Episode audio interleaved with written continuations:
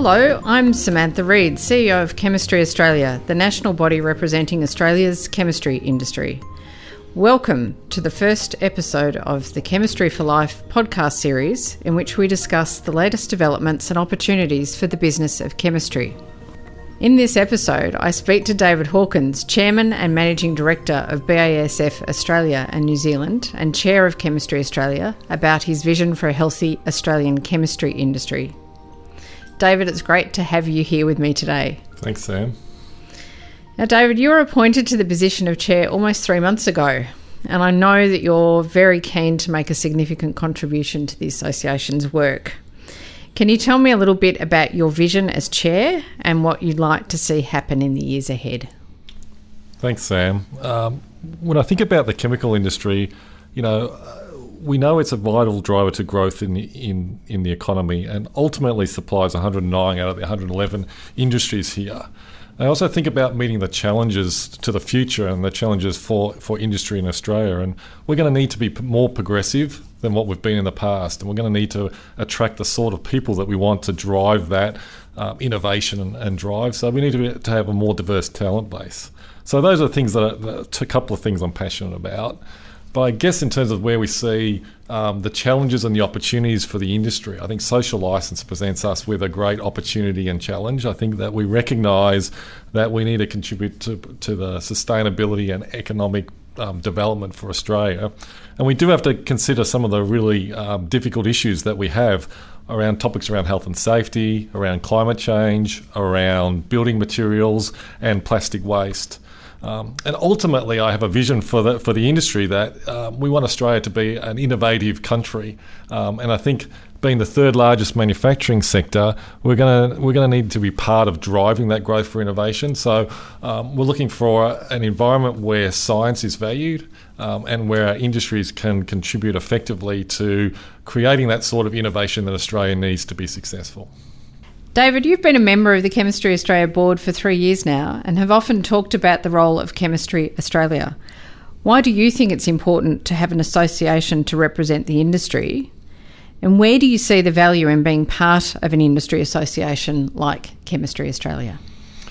Sam, when I think about um, the business of chemistry in Australia, um, you know the challenges that we're, that we're meeting around the, the significant global challenges um, the the mega trends that drive um, a lot of the industry's development. Uh, I, I, think about needing science based and innovation solutions for that. Um, and I see that chemistry has the opportunity to actually make a change around topics like climate change and sustainability. Um, you know, we know it represents an input into almost every value chain in Australia. And you think about the big industries in Australia, such as food and agriculture, such as advanced manufacturing, medical technology, and pharmaceuticals through to such things as mining, um, technology, and services that um, you know we play a really important part uh, of Australia in this industry. And I think as an industry body, um, Chemistry Australia represents us, our members, on thing, on policy and regulation, and that's that's really important because we need to be running sustainable, um, socially acceptable businesses, um, and we need to ensure that we have a basis for sustainable growth. Um, and I also think that we need to be talking to our societies about um, how our industry provides those great solutions that become part of um, the way we work. And you know, not many people may realise that chemistry is in batteries, they're in solar panels, or in wind turbines, even in things like your mobile phone. So chemistry is ubiquitous in in sort of the solutions that we will have and the sort of lives that we want to live. But we also got to recognise that we need to build trust um, and that we need to recognise that um, there is a value to chemistry in society, and we know that the, the industry body can help us with things like um, our responsible care program, which shows to communities that we are serious about how we run our operations um, and the sort of products we make and their and their um, sort of life life cycle view of um, how we make them and, and how we dispose of them. Um, and I think ultimately, when we come together as one, when the industry comes together as one, we have a stronger voice. Um, we're able to prosecute um, the common challenges of our industry and also tell our story about um, the sort of products and solutions we can provide. We know that high trust companies outperform their peers by 5%, and that's the sort of companies we want to have as part of our membership. David, you talked about the important role that uh, chemistry plays in so many parts of our life, and you mentioned batteries and the use of chemistry in batteries in our mobile phones. Products of chemistry also are important in um, our clean water production, in packaging to preserve fresh food, insulation in our homes and our buildings, to name a few. So, David, what would you like people to know about the Australian chemistry industry that they might not know today? Sam, I think I'll start with perhaps talking about three of the growth drivers for, for our economy. Um, we know agriculture is really important for us. And we know as population grows both here and worldwide, we're going to need to produce, more food from less land um, using fewer, fewer resources under tough environmental conditions. And some of the products we use um, help soils to, to improve absorption of water. Um, we also have a product in BASF that enables crops to grow in tough drought conditions by using what we call biological inoculant. In the construction space, we know cities are growing rapidly, um, and we know there are, there are issues around air quality, energy usage, and recycling of building materials, and those are challenges our industry is meeting.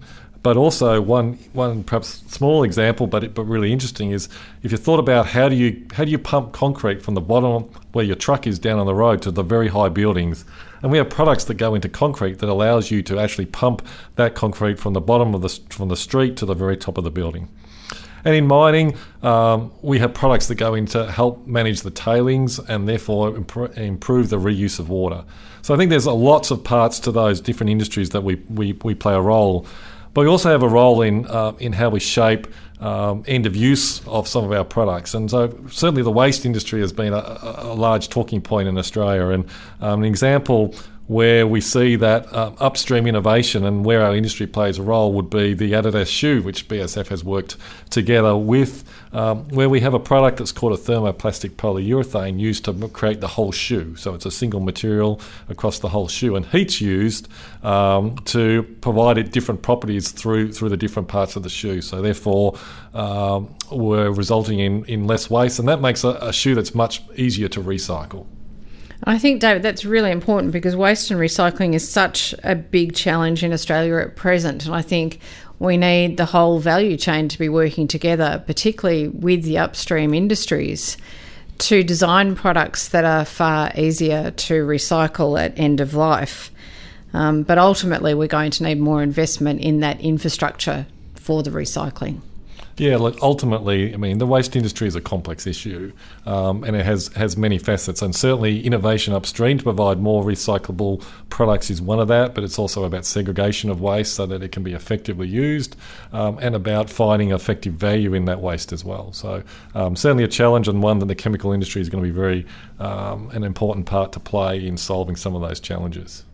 David, the chemistry industry is the third largest manufacturing sector in Australia, and certainly it's something that I'm passionate about. I think uh, manufacturing is a critical industry in Australia to drive investment in jobs, in skills, in innovation.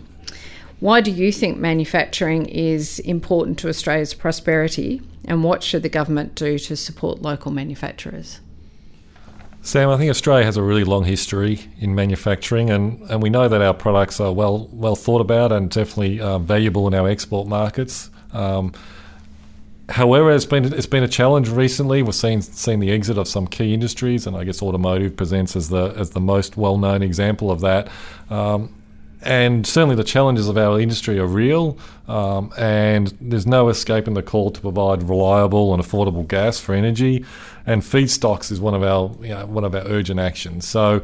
Uh, we need an industry that um, gets to play in a, in a fair way on a, on a, global scale. And I think that those challenges around gas and energy are certainly ones that are front and mind for all of us trying to manufacture in Australia.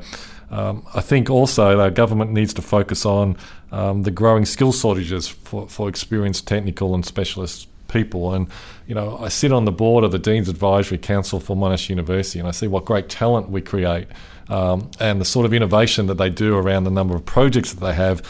So I think the ability to provide interesting careers um, and to provide the sort of opportunities that allow these skilled skilled people to provide innovative and creative solutions that that are made here in Australia and are based on the sort of challenges we have in Australia. So um, we think that's really a vital part for the Australian economy and for the sort of country we want to be. Which will be beyond just someone who deals in, in, in the sort of basic or, or, or very low value adding activities, but to make make the benefit from all the, the rich and, and diverse natural natural resources we have in Australia. Mm. David, I couldn't agree more. And it was interesting last year to see that the Federal Industry Department described Australia's economic complexity um, as akin to that of a developing country. So our economic complexity is declining as a nation, and I think um, it's critically important that we find ways to ensure that we can maintain a strong manufacturing base here in Australia. Mm. And I think when we also uh, we had um, discussions leading up to the election about R and D and the importance of, of, of Australia being a destination for R and D, especially for companies like mine and those that are spending significant money on innovation. And you know the reality is is that we don't generally um, separate those two things. So if we take manufacturing, we often see R and D together in the in the same spot. So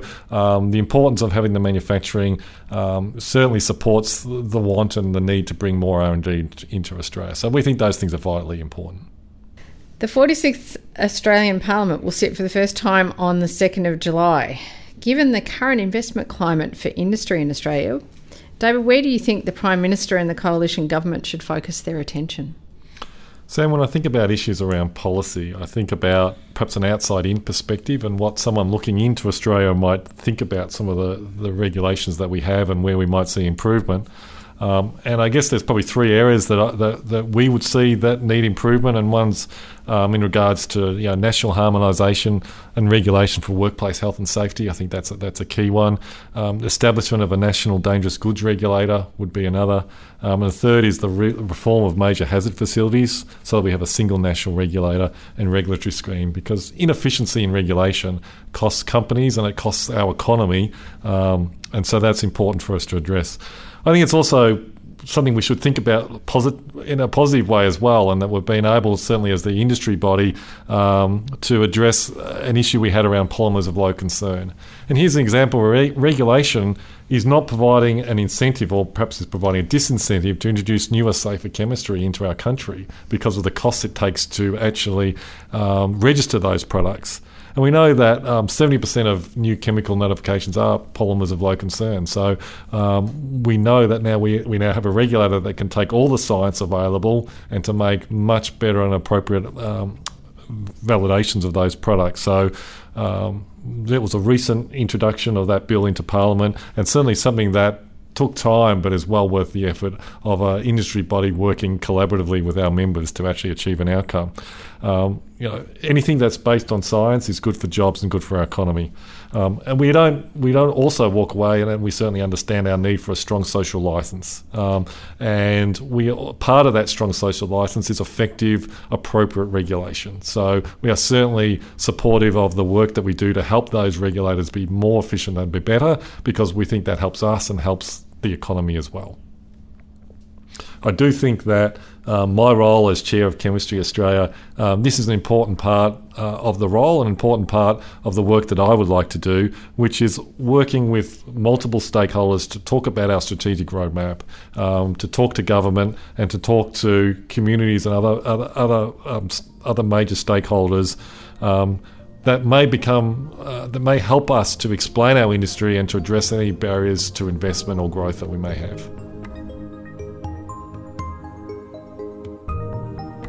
David, um, the behaviour and internal culture of big organisations has come under the spotlight quite a lot in recent times. We've certainly seen a strong response from authorities and the general public when businesses fail to live up to community expectations.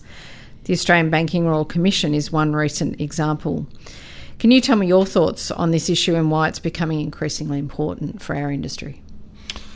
I think that all major industries, and certainly ours is, is no exception, is that the role of culture and the role that we that, that we use to run our organisations and what's important to us is is fundamental to our ongoing success. Um, we talk about the triple bottom line. Um, and I think this concept really is true and really talks to the ability to have all stakeholders considered and meant not just one to the detriment of another.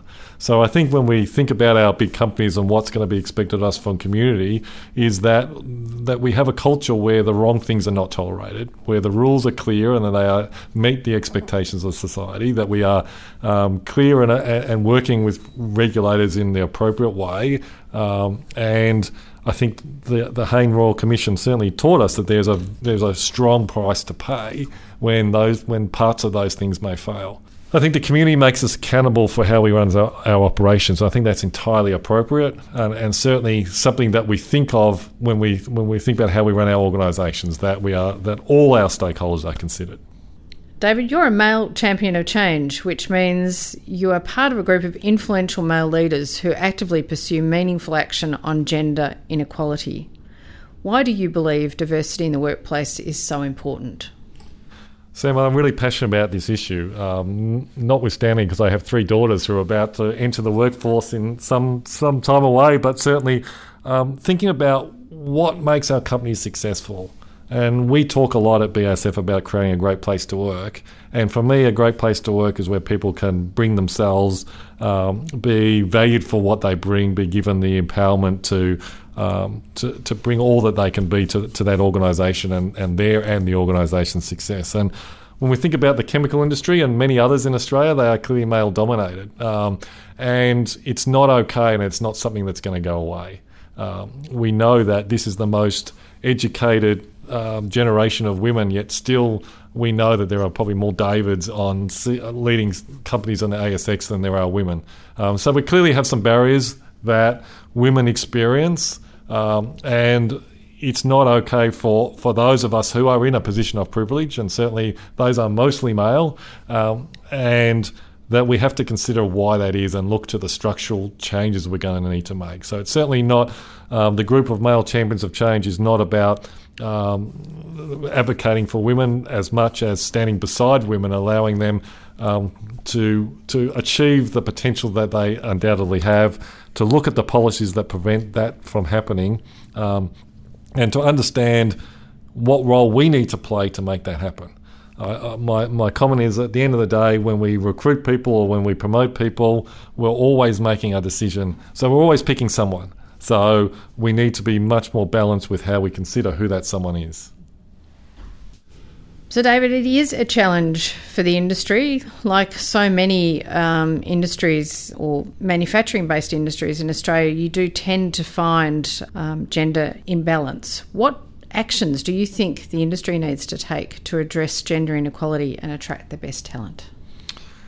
So, for me, it starts at understanding that this is this is a challenge and an opportunity like any other business challenge or opportunity. And and when we do that, we, we know that studies have told us that diverse organisations are 15% more likely to have financial returns um, above their above their peers. So when given an opportunity to be better, we, we must pursue that. So um, I think it starts with um, that it starts with because it's the right thing to do. I think that's where it starts, and it goes to the point of it's the right thing to do. It actually generates better returns. It creates uh, a place that we'd like to work at. It's a place that um, treats everyone with respect and, and, equally, and provides an opportunity for all to contribute um, all that they can be. So I think those are why we drive it. And to do that, we've got to look at the sort of policies and the sort of biases that we bring in all the things that we do, um, policies that may prevent women from um, getting into into positions of management,